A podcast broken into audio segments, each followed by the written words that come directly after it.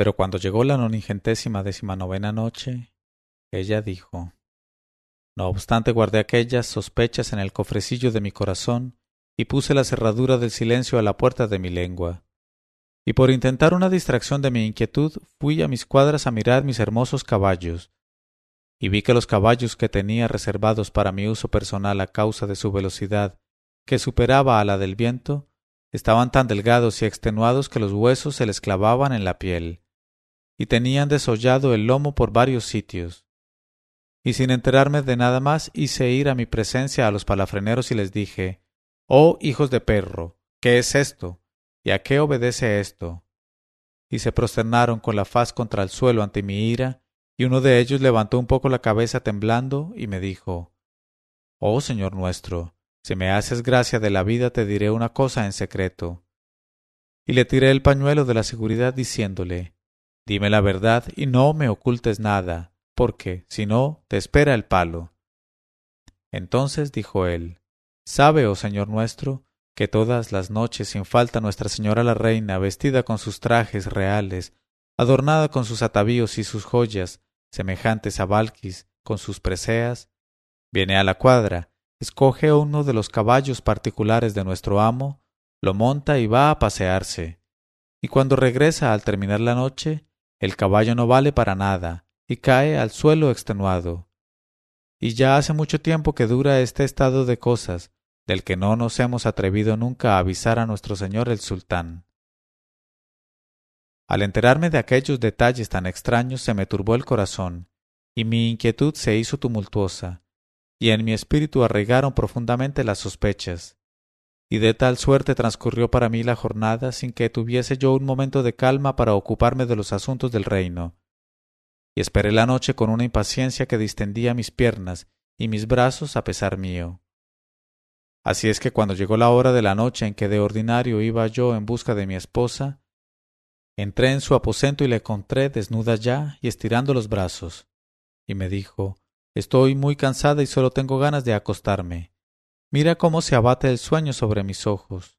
Ah, durmamos. Y yo por mi parte supe disimular mi agitación interna, y fingiendo estar más extenuado todavía que ella, me eché a su lado, y aunque estaba muy despierto me puse a respirar roncando como los que duermen en la taberna. Entonces esta mujer de mala fortuna se levantó como un gato, y aproximó a mis labios una taza cuyo contenido hubo de verter en mi boca, y tuve fuerza de voluntad para no traicionarme. Pero volviéndome un poco hacia la pared como si continuase durmiendo, escupí sin ruido en la almohada el bang líquido que me había dado. Y sin dudar del efecto del bang no tuvo ella cuidado para ir y venir por la habitación y lavarse y arreglarse, ponerse col en los ojos y nardo en los cabellos, y surma indio en los ojos, y misi también indio en los dientes, y perfumarse con esencia volátil de rosas, y cubrirse de alhajas, y echar a andar como si estuviera borracha. Entonces, esperando a que hubiese salido ella, me levanté de mi lecho, y echándome sobre los hombros una abaya con capucha, la seguía a pasos recatados con los pies descalzos, y la vi dirigirse a las cuadras y escoger un caballo tan hermoso y tan ligero como el de Shirin. Y montó en él y se marchó.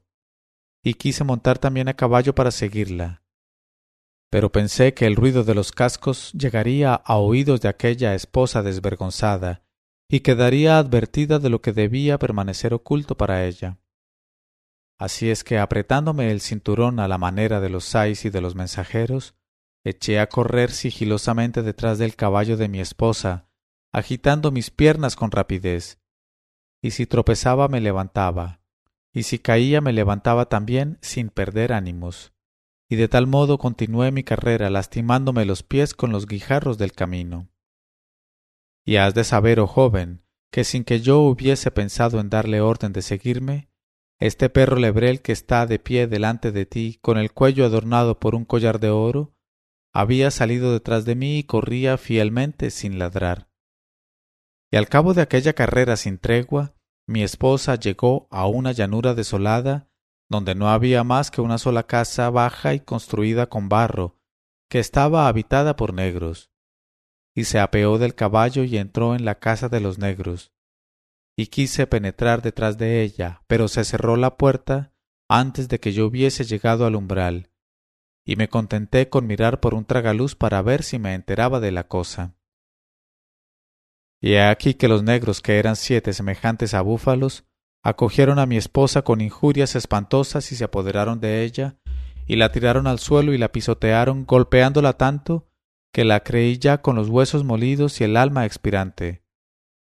Pero lejos de mostrarse dolida por aquel trato feroz del que hasta hoy tienen señales sus hombros, su vientre y su espalda, ella se limitaba a decir a los negros Oh queridos míos, por el ardor de mi amor hacia vosotros, os juro que he venido un poco retrasada esta noche, solo porque mi esposo el rey, ese sarnoso, ese trasero infame, ha estado despierto hasta después de su hora habitual.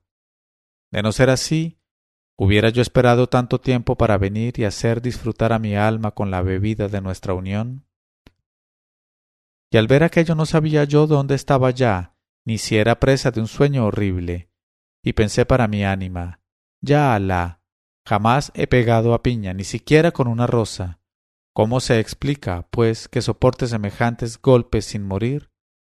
Y mientras yo reflexionaba así, vi que los negros, apaciguados por las excusas de mi esposa, la desnudaron por completo, desgarrándole sus trajes reales, y le arrancaron las alhajas y sus adornos, precipitándose después todos sobre ella, como un solo hombre, para asaltarla por todos lados a la vez. Y a estas violencias respondía ella con suspiros de contento, ojos en blanco y jadeos. Entonces, sin poder soportar por más tiempo aquel espectáculo, me precipité por el tragaluz en medio de la sala, y cogiendo una masa entre las masas que había allí, me aproveché de la estupefacción de los negros, que creían que había bajado entre ellos algún genio, para arrojarme sobre ellos y matarlos a golpazos asestados en sus cabezas. Y de tal suerte desenlacé de mi esposa a cinco de ellos, y los precipité en el infierno derecho. Viendo lo cual los otros dos negros que quedaban se desenlazaron de mi esposa por sí mismos y buscaron su salvación en la fuga. Pero conseguí atrapar a uno, y de un golpe le tendí a mis pies, y como solamente estaba aturdido cogí una cuerda y quise atarle las manos y los pies. Y cuando me inclinaba mi esposa acudió de pronto por detrás y me empujó con tanta fuerza que di de bruces en el suelo. Entonces el negro aprovechó la ocasión para levantarse y echarse encima de mi pecho, y ya levantaba su masa para terminar conmigo de una vez, cuando mi fiel perro, este lebrel de color castaño claro, le saltó a la garganta y le derribó rodando por el suelo con él. Y al punto aproveché aquel instante favorable para caer sobre mi adversario y agarrotarle brazos y piernas. Luego le tocó el turno a Piña, a la cual até sin pronunciar palabra, mientras me salían chispas de los ojos. Hecho esto, arrastré al negro fuera de la casa y lo até a la cola de mi caballo. Después cogí a mi esposa y la puse atravesada en la silla como un fardo delante de mí. Y, seguido de mi perro Lebrel, que me había salvado la vida, regresé a mi palacio en donde, con mi propia mano, corté la cabeza al negro, cuyo cuerpo arrastrado a lo largo de la ruta no era ya más que un pingajo jadeante, y di a comer su carne a mi perro. E hice salar aquella cabeza que precisamente es la que aquí estás viendo en esa bandeja que tiene delante piña. E infligí por todo castigo a esa desvergonzada esposa mía la contemplación diaria de la cabeza cortada de su amante negro. Y he aquí lo referente a ellos dos.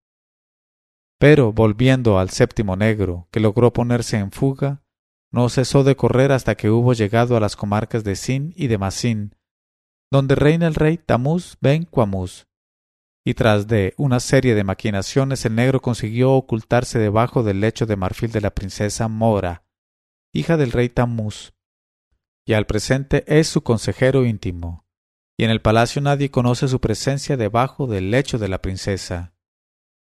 Y he aquí, oh joven, la historia de cuanto me ocurrió con Piña. Y eso es lo referente al negro sombrío, que a la hora de ahora está debajo del lecho de marfil de la hija del rey de Sin y de Masín, Mora, la matadora de tantos jóvenes reales.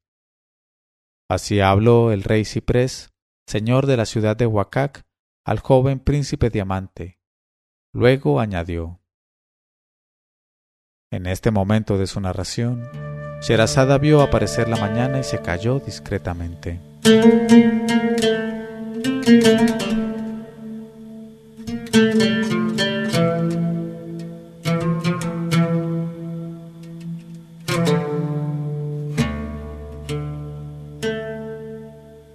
Leyó Mauricio Duque Arrubla. Mil una noches.co 1001 noches.co